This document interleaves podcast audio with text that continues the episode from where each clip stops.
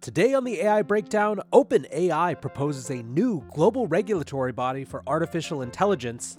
And before that, on the brief, a new 1 trillion parameter model from Intel. Meta announces a model that can recognize 4,000 languages, and much, much more. The AI Breakdown is a daily podcast and video all about the most important news and discussions in AI. Like, subscribe, and share, and learn more at breakdown.network. Welcome back to the AI Breakdown Brief, all the headline news and discussions you need in five minutes or less. Although today I'm not quite sure we're going to hit that five minute mark. There is so much going on in the world of AI, and we start with a new announcement from Intel around their Aurora generative AI model that is being trained on 1 trillion parameters. Now, interestingly, this comes at a time when many of the other companies are talking about how maybe the endless quest to have more parameters and larger data sets isn't necessarily what they need need, but Intel is going for some very specific use cases. In particular, Intel is thinking about the scientific applications of generative AI. So, for example, systems biology, cancer research, climate science, cosmology, polymer chemistry, and materials, and more. On yesterday's show, we talked about how AI had been used to discover a rare DNA sequence, and that's the type of use case that Intel is really focused on. Now, for a sense of comparison, that 1 trillion parameter dataset would be about 5.7 times larger than the dataset that underlies the currently available ChatGPT. And Intel says that Aurora will be trained specifically on general text, code, scientific texts, and structured scientific data from biology, chemistry, material science, physics, medicine, and other sources. Next up, speaking of really interesting models, Meta has announced their new massively multilingual speech AI. It is an AI that they say can recognize over 4,000 languages, which is 40 times more than any previously known technology. Meta says that this model could expand speech to text and text to speech from around 100 languages today to more than 1,100 going forward. In their announcement, they write Many of the world's languages are in danger of disappearing, and the limitations of current speech recognition and generation technology will only accelerate this trend. We want to make it easier for people to access information and use devices in their preferred language, and today we're announcing a series of AI models that could help them do just that. As the MIT Technology Review points out, there are currently around 7,000 languages in the world, but speech recognition models only cover about 100 of them comprehensively. This new meta model was trained on audio recordings from thousands and thousands of languages of the New Testament Bible. Now, not everyone is a fan of training models on religious texts for the potential for bias, but by and large, researchers are excited about the possibilities in this new meta model. Now, even as we explore these new trillion parameter models, we're still figuring out the best way to actually train AI. A new research paper just came out called Lima Less is More for Alignment. I asked the new X Papers plugin from ChatGPT to review the paper for me, and what it said is in the context of LLM training, there are roughly two stages the unsupervised pre training from raw text to learn general purpose representations, and then the large scale instruction tuning and reinforcement learning to better align the end tasks and user preferences. The researchers introduced a 65 billion parameter model and did only an extremely limited amount of fine tuning. Even with that limited amount of fine tuning, they found that it was preferred to GPT 4 answers 43% of the time, and that number went up for BARD and other models. Their conclusion is that the vast majority of learning in LLMs comes in the pre training, not the fine tuning portion of the training. Moving on, one of the things we've been discussing a lot lately is what comes after the current crop of LLMs, and a lot of the focus is on multimodal models. Dr. Jim Fan from NVIDIA recently tweeted about this new model called CODI, Composable Diffusion. He tweets, mapping any mixture of modalities, text, image, video, and audio, to any other mixture.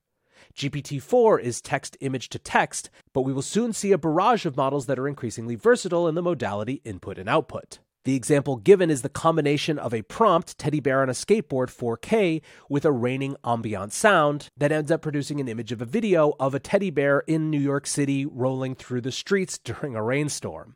Moving on, AI is capturing the interest not just of us internet denizens, but some of the biggest and most influential people in the world. CNBC is reporting about comments from Bill Gates yesterday where he said that AI could kill Google search and Amazon as we know them. Gates said that this technology is likely to radically alter human behavior. He said, Whoever wins the personal agent, that's the big thing, because you will never go to a search site again. You will never go to a productivity site. You'll never go to Amazon again. He also said that personally, he'd be sad if Microsoft wasn't in the race. Speaking of Microsoft, Twitter has accused Microsoft officially of misusing its data, which many are seeing as the beginning of a much bigger fight over AI. This is something that Elon Musk had intimated over Twitter, but now there is an official letter from his lawyers as well. From NBC, the letter primarily addresses a seemingly narrow set of alleged infractions by Microsoft in drawing information from Twitter's database of tweets. But the move could foreshadow more serious developments. Musk has previously accused Microsoft and its partner OpenAI in a tweet of, quote, illegally using Twitter data to develop sophisticated AI systems such as ChatGPT.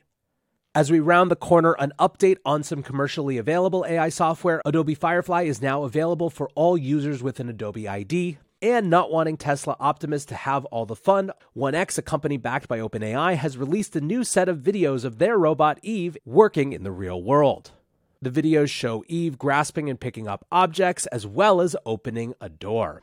Anyways, guys, that is it for today's AI breakdown brief. Tons and tons going on. And we didn't even get into yet the AI image of the Pentagon, which caused markets to have a hemorrhage yesterday. For that, stick around for the main AI breakdown that will be coming soon. In the meantime, if you're enjoying the AI breakdown or the AI breakdown brief, please like, subscribe, and share. And I will be back soon for the main AI breakdown.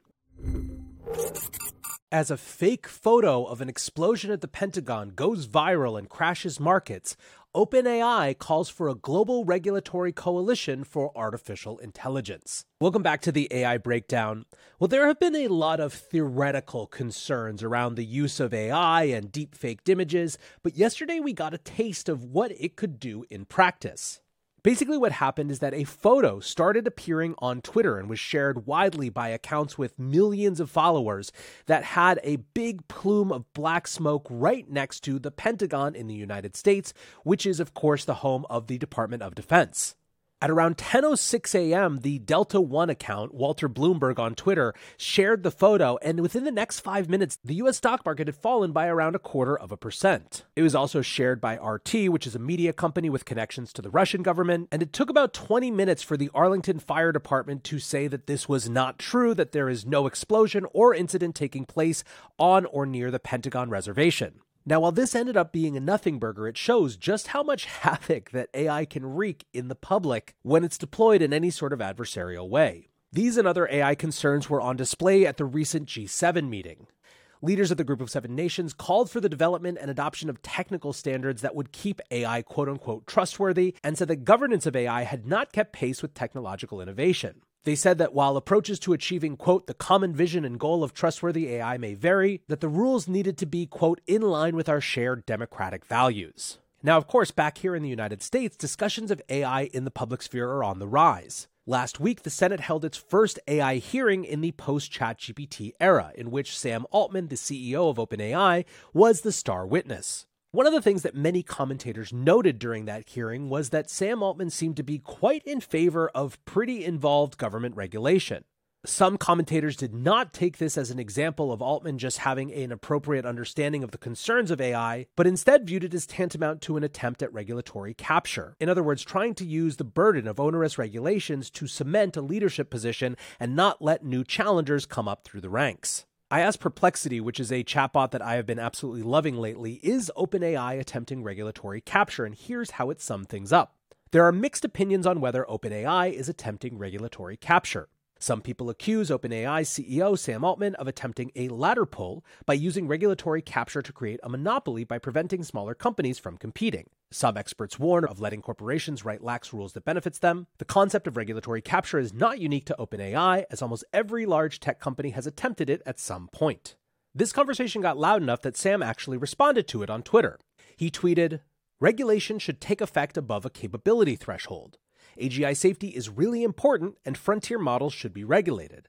Regulatory capture is bad, and we shouldn't mess with models below the threshold. Open source models and small startups are obviously important. Adding a little bit more meat on the bone of what OpenAI actually thinks the regulatory apparatus should be, today they published a blog post called The Governance of Superintelligence. Now, they say, is a good time to start thinking about the governance of superintelligence, future AI systems dramatically more capable than even AGI. OpenAI says it's conceivable that within the next 10 years, AI systems will exceed expert skill level in most domains and carry out as much productive activity as one of today's largest corporations. They say, given the possibility of existential risk, we can't just be reactive. Nuclear energy is a commonly used historical example of a technology with this property, synthetic biology is another example. We must mitigate the risks of today's AI technology too, but superintelligence will require special treatment and coordination. So, what do they think that should look like? Well, they offer a couple starting points. First, they say we need some degree of coordination among the leading development efforts to ensure that the development of superintelligence occurs in a manner that allows us to both maintain safety and help smooth integration of these systems within societies. This, they say, could involve governments, for example, setting up a rate of growth objective that limits development to a certain rate per year. Second, they say, and this is really the flesh out of what Sam was saying at the hearing, we are likely to eventually need something like an IAEA for superintelligence efforts. Any effort above a certain capability or resources like compute threshold will need to be subject to an international authority that can inspect systems, require audits, test for compliance with safety standards, place restrictions on degrees of deployment and levels of security, etc. Third, they say we need the technical capability to make a superintelligence safe, although they admit that this is an open research question that they're just not sure of. They also reinforce that there should be a capability threshold under which this doesn't apply. In the What's Not in Scope section, they say we think it's important to allow companies and open source projects to develop models below a significant capability threshold without the kind of regulation we describe here. And of course, they say all of this needs public input. Now, interestingly, Google also published just a couple of days ago a policy agenda for responsible AI progress. They say calls for a halt to technological advances are unlikely to be successful or effective and risk missing out on AI's substantial benefits and falling behind those who embrace its potential. Instead, we need broad based efforts across government, companies, universities, and more to help translate technological breakthroughs into widespread benefits while mitigating risks. Their policy platforms include 1. Unlocking opportunity by maximizing AI's economic promise. They say, among other things, that involves, quote, preparing workforces for AI driven job transition. The second pillar is promoting responsibility while reducing risks of misuse. They also discuss in this section some sort of global body, although perhaps with less teeth than the one imagined by OpenAI. Leading companies, they say, could come together to form a global forum on AI, building on previous examples like the Global Internet Forum to counter terrorism. Number three, they say enhancing global security while preventing malicious actors from exploiting this technology. Now, frankly, these proposals are a lot more toothless than the ones put forward by OpenAI. Part of that could be that OpenAI is responding specifically to what they saw as critique and what they were trying to describe in last week's hearing, whereas Google might have just been laying out the foundations of what they think is a good starting point. There are, as you might imagine, a lot of opinions about this. Jeffrey Ladish, who is a frequent commenter on AI safety, writes First off, it's absolutely wild that this is where we're at. The leading AI company in the world is publicly saying that they want to build superintelligence in the near future. Let that sink in. I really do appreciate their openness in this. We could be living in a world where they plan to do this in secret, and I much prefer the present world. This is absolutely an urgent conversation we need to have as a global community. And also, we should absolutely not build super intelligent AI until we know how to do that safely. We need to spend however much time it takes to make it safe. Going ahead with building it right now, with our current state of knowledge, would be suicide. Building superintelligence risks human extinction. It's the most risky thing we've ever done. I do think we should build superintelligent AI once we've figured out how to do so safely, something we are very far from knowing, but I shouldn't get to decide that for everyone. I fully agree with OpenAI that we need an IAEA for AI, and we need democratic global oversight to manage risks from superintelligence. The decision if and when to build superintelligent AI should be decided by humanity as a whole, not one company or country. Ian Hogarth, who around five weeks ago wrote an influential piece called We Must Slow Down the Race to Godlike AI, says, Remarkable how much the conversation around AI governance has shifted this year. And says OpenAI describing a CERN like project that major labs like Anthropic, DeepMind, and OpenAI could combine into. Alexandros Marinos, who has been a loud critic of Sam Altman and OpenAI, says, and just like clockwork, OpenAI asks for a global authority to regulate AIs with advanced capabilities. Such an agency, if effective, would freeze the status quo in place. He points to Mobala's tweet, who says this strategy would create an arms race of AIs that are designed to be deceptive about their capabilities in order to avoid being subject to regulatory oversight.